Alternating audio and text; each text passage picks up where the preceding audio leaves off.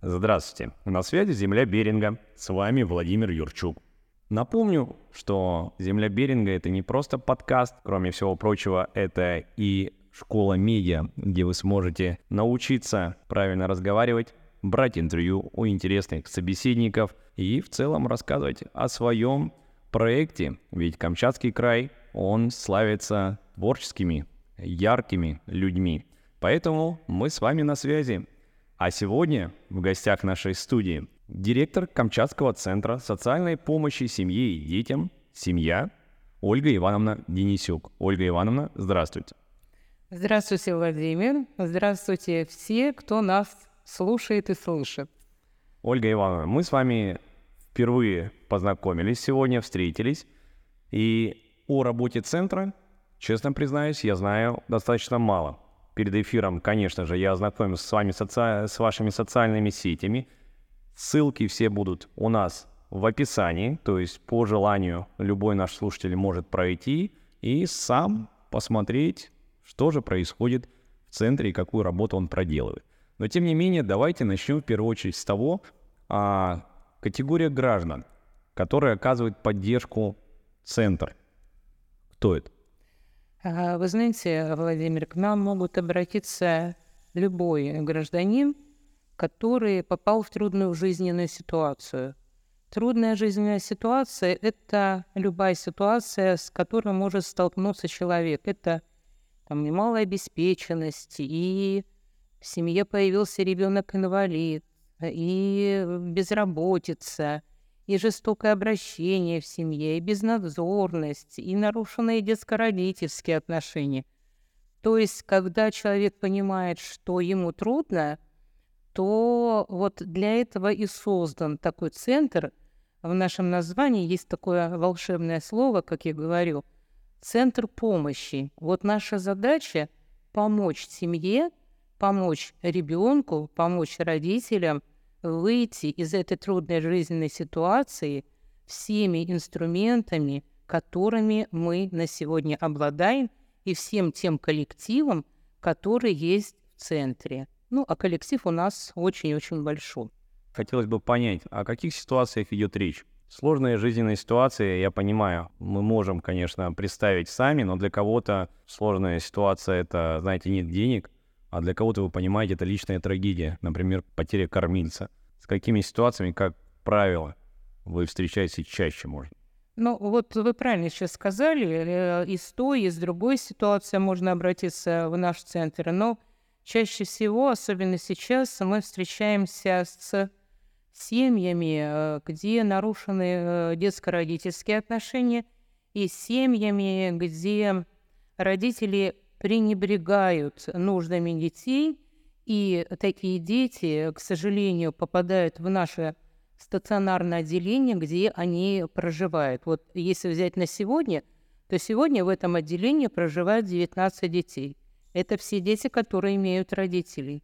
Но на сегодня эти родители, скажем так, бросили этих детей, и кто чем занимается. Кто употребляет наркотики, кто употребляет алкоголь, кто просто ушел в безвестном направлении, бросив детей там на старшего брата или сестру, и дети вынуждены сегодня проживать у нас. Ну, а кто выходные дни вот употребляет такие напитки алкогольные, и э, полиция в этом случае вынуждена привозить таких детей к нам, пока мы не разыщем родителей, пока мы таких родителей не закодируем или такие родители не пролечатся, но эти дети будут проживать у нас. Ольга Ивановна, странный вопрос, но э, хороший финал для вас, для сотрудника центра, это какой? Хороший финал? Да. Ну, это возвращение ребенка в семью прежде всего, это задача. Ведь на сегодня задача наша прежде всего, но и задача государства – это не забрать ребенка из семьи. Если раньше вот нашему центру 30 лет было в прошлом году, мы с 92 -го года работаем – ну, мы понимаем, что по 90-е годы, да, когда надо было детей э, забрать с улицы, потому что многие родители остались без работы, надо было обогреть, э, накормить, э, найти родителей, то на сегодня наша задача – это помочь семье вернуть ребенка в семью. Это э, восстановить семью, это трудоустроить родителя, как я сказала, э, там, пролечить его, оказать материальную помощь, устроить ребенка в загородный лагерь, помочь родителю. Э, то есть это разная ситуация в том случае, какая нуждаемость есть у той или иной семьи. Но вот у нас есть семьи, где рождается ребенок-инвалид, и бывает в таком случае родители очень растеряны – а как? Ведь никто не ожидает, что будет такая ситуация. С этой ситуацией тоже надо жить.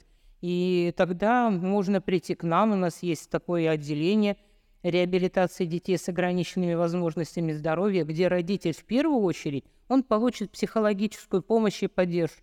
А дальше специалисты будут уже помогать в зависимости от того, психологи, логопеды, медицинская сестра, то есть где какая нужна наша помощь, тогда мы включаемся в работу с семьей.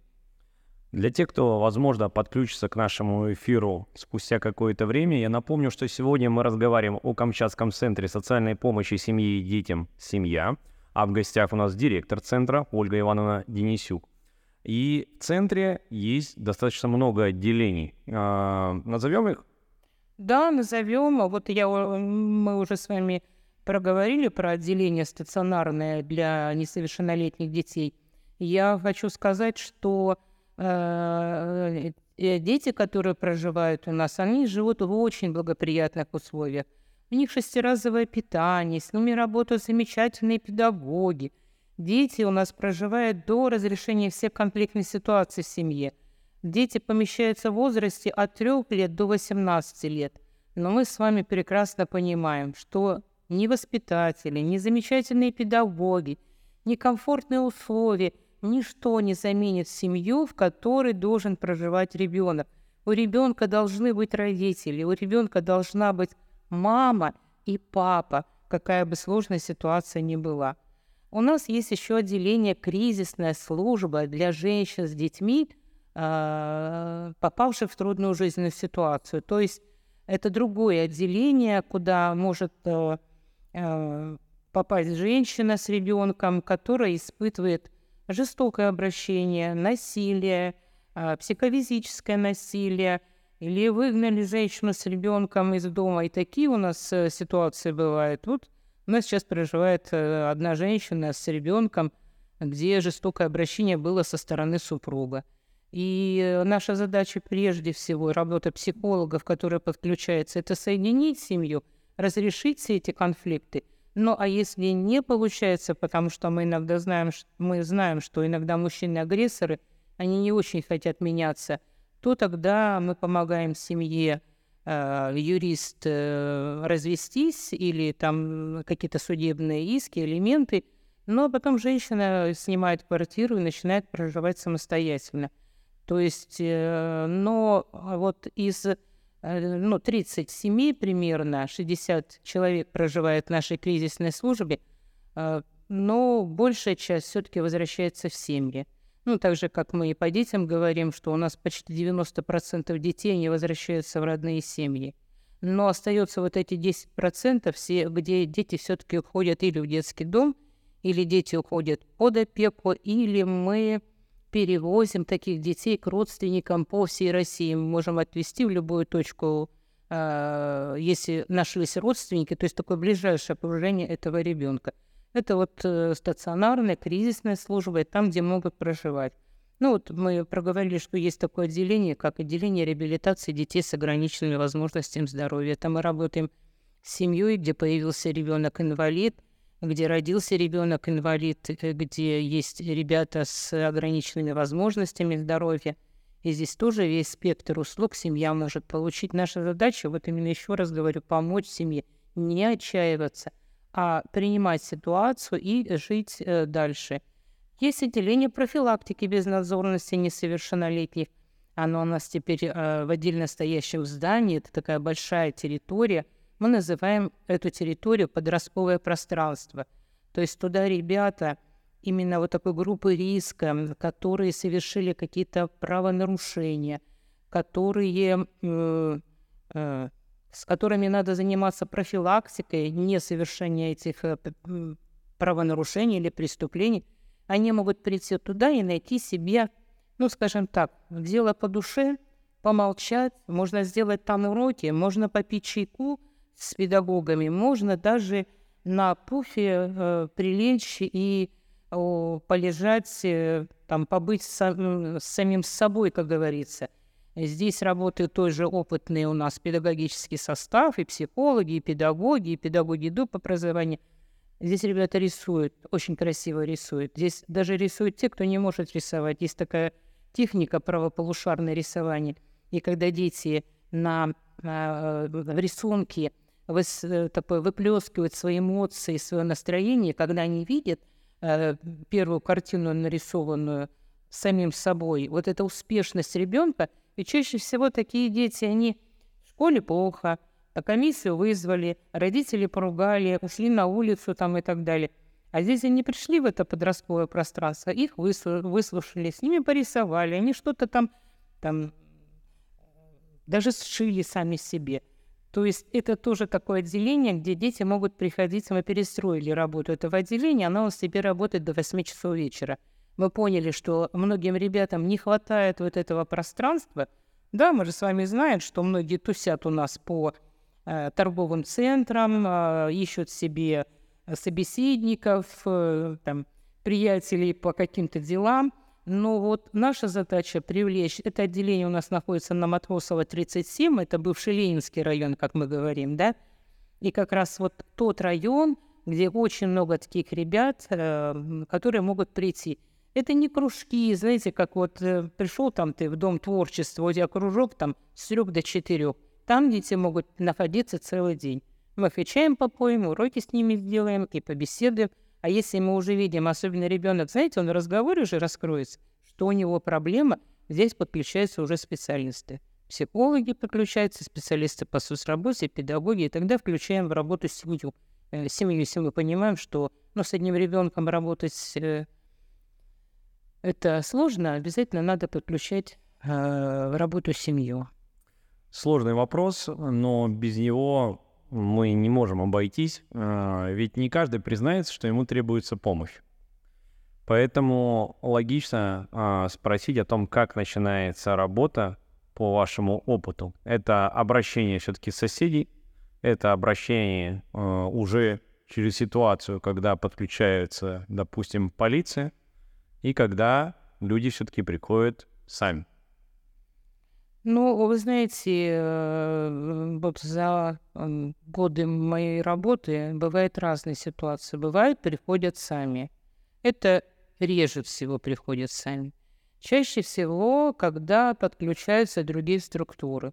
Это бьет тревогу школа или детский сад, органы опеки, полиция, комиссия по делам несовершеннолетних. То есть, когда подключаются все субъекты профилактики – и мы получаем сообщение или информацию о той или иной семье, вот тогда мы подключаемся. Мы приходим и говорим, здравствуйте, мы не пришли вас наказать, мы пришли вам помочь.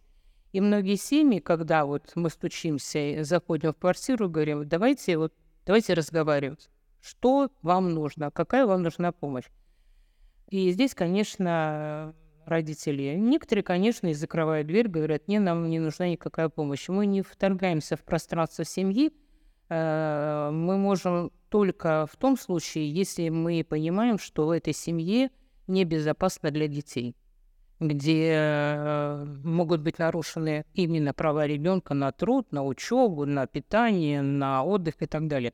То есть, когда мы понимаем, что там ребенку грозит опасность, тогда мы вот со всеми субъектами профилактики подключаемся и э, работаем с этой семьей. Ну вот, как я говорю, тогда ребенок помещается в стационарное отделение, ну и дальше прорабатывается, прорабатывается э, семья. А, звонят по телефону, соседи бывают звонят, что в той или иной семье мы слышим плач детей. Нам говорят адрес, мы выезжаем, но и тоже встречаемся с такой ситуацией, где э, семья не хочет э, к нам обращаться, но тогда мы со всеми вместе работаем для того, чтобы этой семье, ну, так сказать, на диалог э, взять эту семью. Ну, вы знаете, бывает из очень хороших семей внешне такая вот благополучная, комфортная обстановка в семье, а ребенку не хватает тепла, ребенку не хватает заботы, ребенку не хватает уюта. Некоторые родители сейчас откупаются от детей там деньгами, планшетами, телефонами, игрушками, всем с чем угодно. А когда начинаешь работать с ребенком, там, когда вот он там просто приходит, ведь они сначала приходят нам вот в такое отделение, как подростковое пространство, и просто приходят со стороны поглядеть, а как здесь. А потом, когда проговариваю, они раз пришли, два пришли, и уже здесь мы видим, что э, нужна работа с этим ребенком. И вот в таких семьях, про которые я проговорила, как раз не хватает внимания, любви, заботы. Никогда не откупишься ты от ребенка, ну не знаю, какими-то материальными благами. Ребенку надо обнять, ребенку надо ласковое слово сказать, с ребенком надо проговорить. Я часто родителей спрашиваю, а вы когда с ребенком ходили последний раз в кино? Вместе, вы понимаете, вместе. Мне родители говорят, ну, я дал ему денег, и зачем, там, 12 лет, я там пойду с под... Они хотят вместе. Вот мы когда сейчас делаем такие выезды совместные родитель-ребенок, или у нас есть такой семейный клуб, где родитель с ребенком может что-то смастерить. И когда вот эта совместная работа, когда ребенок видит, что он с родителем на 8 марта сделал маме там брело какое-то, ну, знаете, ну, видели бы вы глаза этого ребенка. У него столько счастья, что это было вместе с родителями. То, что сейчас не хватает нашим родителям. Мы все работаем. И бабушки, и дедушки работают. А, на самом деле появляется очень много вопросов а, от нашей беседы. Я понимаю, что времени нашего эфира просто на все не хватит. Но в то же время я э, склоняюсь к тому, чтобы уйти от плана своей, своей беседы. А, ну, это будет э, повод для новых встреч. Я считаю так. Поэтому должен, должен а, задавать уточняющие вопросы. А вы упомянули о том, что некоторые семьи отказываются признавать, что у них проблемы, но я бы хотел сюда добавить ту ситуацию, которую я слышал сам даже от некоторых своих знакомых, когда э, внешне благополучная семья отказывается признавать, что у ребенка задержка, допустим, в развитии. И очень часто я слышу о том, что они отказываются принимать какую-либо помощь в школе, не дай бог, переведут в какой-то коррекционный класс, а, обоз... Э, так, а, обосновывают это тем, что это будет в личном деле ребенка, и мой а, сын никогда не достигнет, дочка не достигнет такого успеха, как, как я. То есть это у меня не может быть такого ребенка. Он будет учиться, как все, в обычном классе. Это дискомфорт для ребенка, для учителя. То есть очень странная ситуация, если честно. Как вы ее прокомментируете? Ну, вы знаете, здесь только надо а вот убедить родителя и показать ему со всех сторон, что задача родителя и педагога не навреди ребенку. А получается, когда впихивают в ребенка эту программу, которую он не может освоить, а это правда ребенку сложно, то это выйдет, ну, обратная сторона э, медали, что ребенок не усвоит программу, у ребенка будут плохие оценки – и тогда ребенок будет чувствовать, он замкнется в себе, он будет чувствовать себя неуспешным в, этой коллективе, в этом коллективе или в этой команде. И тогда э, просто родителям надо показывать и рассказывать, что может за всем этим последовать. Да, некоторые родители не принимают учебу в коррекционных классах. Но сейчас, понимаете, сейчас немножко другое время, и многие родители склоняются и понимают, что его задача, ведь и даже в коррекционном классе выдается точно такой же аттестат, э, как и э, в классе, где учатся дети без особенностей, скажем так. Но у нас есть и школы для детей с особенностями. И сейчас, э, знаете, сейчас, ну нет, сейчас вот какое-то другое время, сейчас нет, что мой ребенок вот не будет учиться с теми или... Вот мы говорим сейчас о принятии, да, таких детей – ведь если еще раньше дети-инвалиды или дети с особенностями были закрыты в стенах, и мы не видели этих детей, то сейчас э, эти дети, наши детки с особенностями, они же учатся в обыкновенных классах. И э, есть такое понятие, как инклюзия, то есть э, ведение ребенка с инвалидностью э, к детям, э, которые здоровые, социализировать надо этого ребенка. Этот ребенок будет жить в таком же обществе. Но не надо этого бояться. И надо все-таки давать программу э, и объяснять родителям, что ничего страшного в этом нет. Но здесь можно вспомнить, э, даже появляются ролики, когда общество не принимает таких детей. На детских площадках я, конечно, не видел такого в Камчатском крае, но в наших столицах, да, северной, и в Москве такое бывает, и это выглядит, ну, для меня, допустим, жутко, но для кого-то, наверное, это выглядит нормально. К сожалению, Владимир, да. Но мы с вами видим и в Камчатском крае бывают случаи. Помните, не пустили э, человека, инвалида с собакой, да? Вот несколько таких случаев были, да? То есть и среди нас, здоровых, встречаются душевные инвалиды, как я могу сказать, они, да? Которые не понимают, которые никогда не сталкивались с этой проблемой. Они не видят таких этих людей. Да, они есть, но душевную инвалидность никто не отменял. Ну, обычно говорят, что такие люди думают, что их никогда ничего подобного не коснется. А, мне интересно, как сейчас э, детям доносят общую информацию о собственной безопасности. А, я вкратце ознакомился, э, немножко посмотрел, я знаю, я видел э, материалы печатные по поводу того, что там ребенок в опасности, то есть детям, детей пытаются научить тому, а, что надо делать в какой-то сложной ситуации. А, но все-таки хотелось бы узнать а, от специалиста, как это происходит. Есть, должны быть телефоны, да, какие-то по обращению. Есть ли так, такая система связи в Камчатском крае? Э, да, вы знаете, у нас в Камчатском крае работает детский телефон доверия. Он сейчас вот работает у нас с 8 э, утра до 10 вечера. Э, по осени он начнет работать в круглосуточном режиме. И я всегда говорю про телефон доверия. Он, у него такой 8 800 2122. То есть с любой точки Камчатского края бесплатно родитель и ребенок может позвонить и получить Э, профессиональную консультацию нашего психолога, э, который в это время будет там на другой линии. Э, значит, по безопасности, конечно, сейчас детям ну, рассказать беседу по безопасности это ни о чем. Поэтому мы, конечно, проводим все это больше в игровой форме. Это и какие-то там мастер-классы, как себя там вести в той или иной ситуации. Это э, как в себя вести это у нас э, проходят какие-то игровые моменты по безопасности. Мы даже можем пройти с детьми по какой-то улице и показать и рассказать, что здесь небезопасно. Но вот вообще, я еще раз э, вернусь к тому, что я начала про телефон доверия. Если э, какая-то ситуация сложная, если вы понимаете, что что-то у вас не получается, вы с какой-то проблемой встретились э, с ребенком – и там все что угодно, там курить начал ребенок, там какие-то девочка задает вопросы про, как вот у нас недавно про э, про тату детей очень интересует, там 12-13 лет у нас работал психолог, объясняя детям, что такое, откуда вообще пошла э, понятие э, татуировок.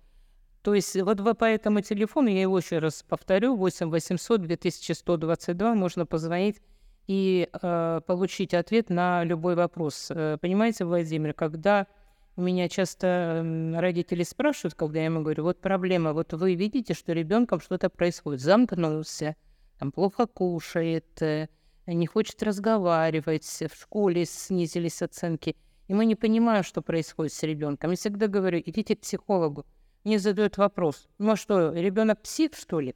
Я не к психотерапевту, психолог вам поможет разобраться в том, что происходит сейчас с ребенком. Мы, когда не знаем с вами законов, мы почему-то идем к юристу, да? Говорим, расскажите нам, но почему мы боимся вот, этой, э, вот этого обращения первого шага сделать? Поэтому, если вы не хотите напрямую идти к психологу, вы можете позвонить по телефону доверия и получить консультацию. Кстати, и детям тоже, там, не знаю, потерялся, не знает, где он находится, как ему поступить в этой ситуации. Жестокое обращение, буллинг, как сейчас, да, в школе или на улице мы говорим. Даже под цифрой 1, вот, 8800, он нажимает эту кнопочку цифры 1 и говорит, там, скажите, пожалуйста, как мне вот, вот выйти из этой ситуации? Следующий вопрос. А, я опять же, ознакомился с сайтами, и мне интересен момент, я обратил внимание, что, да, вот организация досуга — это а, там где-то провели тренировку для детей, где-то прошла какая-то лекция, там что-то еще произошло. И у меня логичный вопрос по поводу, ну, как это сказать правильно, партнеры центра, то есть кто оказывает вам поддержку, кто, как э, эта взаимосвязь выстраивается, то есть э, по сути своей, как могут жители края помочь работе центра. Ой, вы знаете, ко мне вчера пришел, я прихожу на работу, стоит мужчина, говорит, здравствуйте, я хочу оказать помощь э, детям, принес там канцелярию, краски, карандаши, ручки, э, поэтому партнеров, вот если взять, у нас правда очень много. У нас очень много очень добрых людей на Камчатке, милосердных, которые просто э, оказывают помощь. У нас есть небюджетный счет, у нас есть свой попечительский совет, который, который может оказать, нам оказывает благотвор- благотворительную помощь. Но если взять под особого мероприятия, вы знаете, у нас э, с нашими партнерами заключены соглашения. Это и библиотеки, и дома творчества, это и какие-то общественные организации, организации. То есть все, кто может нам позвонить, сказать, мы хотим для ваших детей там организовать, вот как у нас сейчас идет детский оздоровительный лагерь, пришли ребята молодые, они, кстати, приехали сюда на экофорум, прочитали про нас э, в интернете, пришли, говорят, мы хотим поиграть с вашими ребятами, мы принесли там книги, э, раскраски, пластилин. Ну, знаете, ну, очень интересное мероприятие они провели. Они вот в отделении профилактики там на Матросова провели, и в стационарном отделении мои педагоги пришли, говорят, ну, замечательные ребята, но до того было интересно. То есть вот приехали на экофорум молодые волонтеры.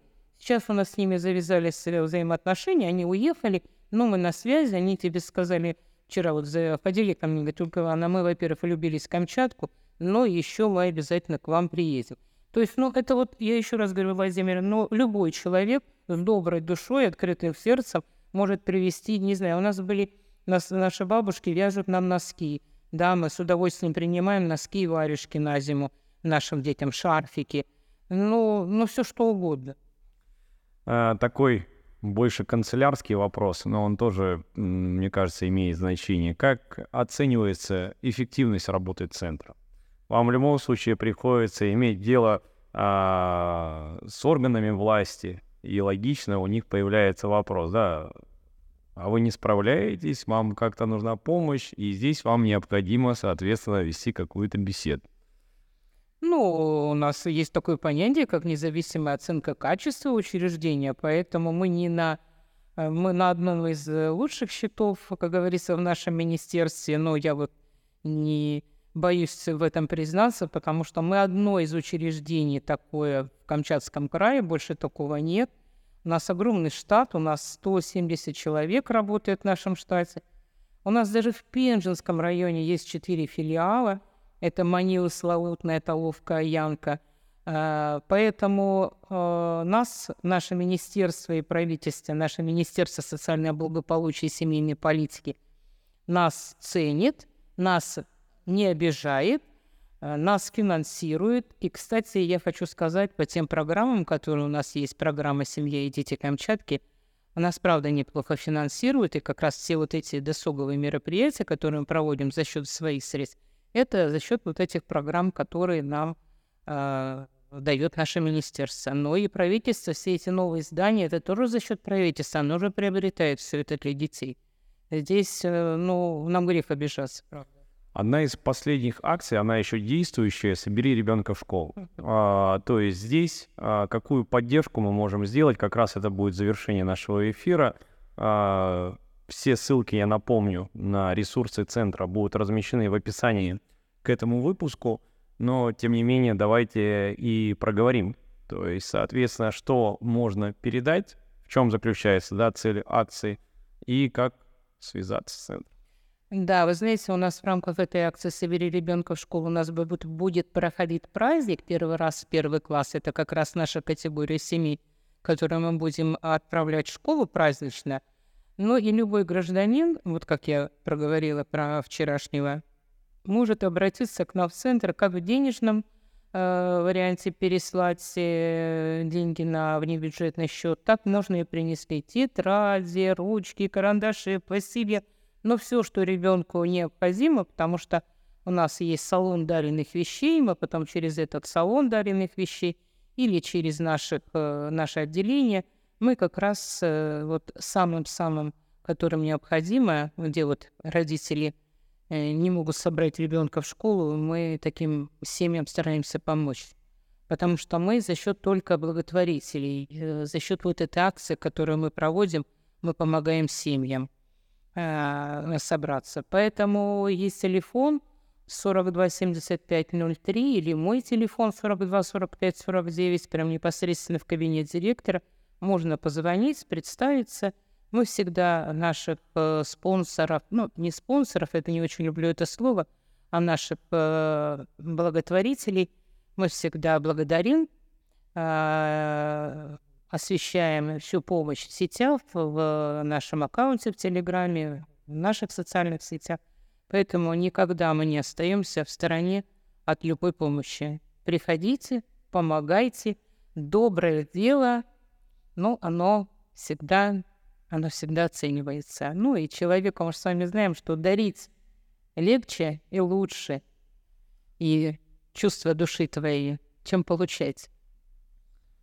Напомню, сегодня мы беседовали с директором Камчатского центра социальной помощи семье и детям «Семья» Ольгой Ивановной Денисюк. Ольга Ивановна, большое спасибо за беседу. Спасибо, Владимир, что пригласили. Очень было приятно. А я обращусь к нашим слушателям. Ставьте реакцию этому выпуску, делайте репост, если он вам понравился. Это поможет отхватить наибольшую аудиторию, рассказать о хороших делах и о работе центра как, центра как можно большему количеству людей – и в завершении напомню, что «Земля Беринга» — это подкаст и медиашкола. Мы рассказываем о событиях, берем интервью у интересных собеседников и учим журналистскому мастерству. На связи «Земля Беринга» с вами был Владимир Юрчук.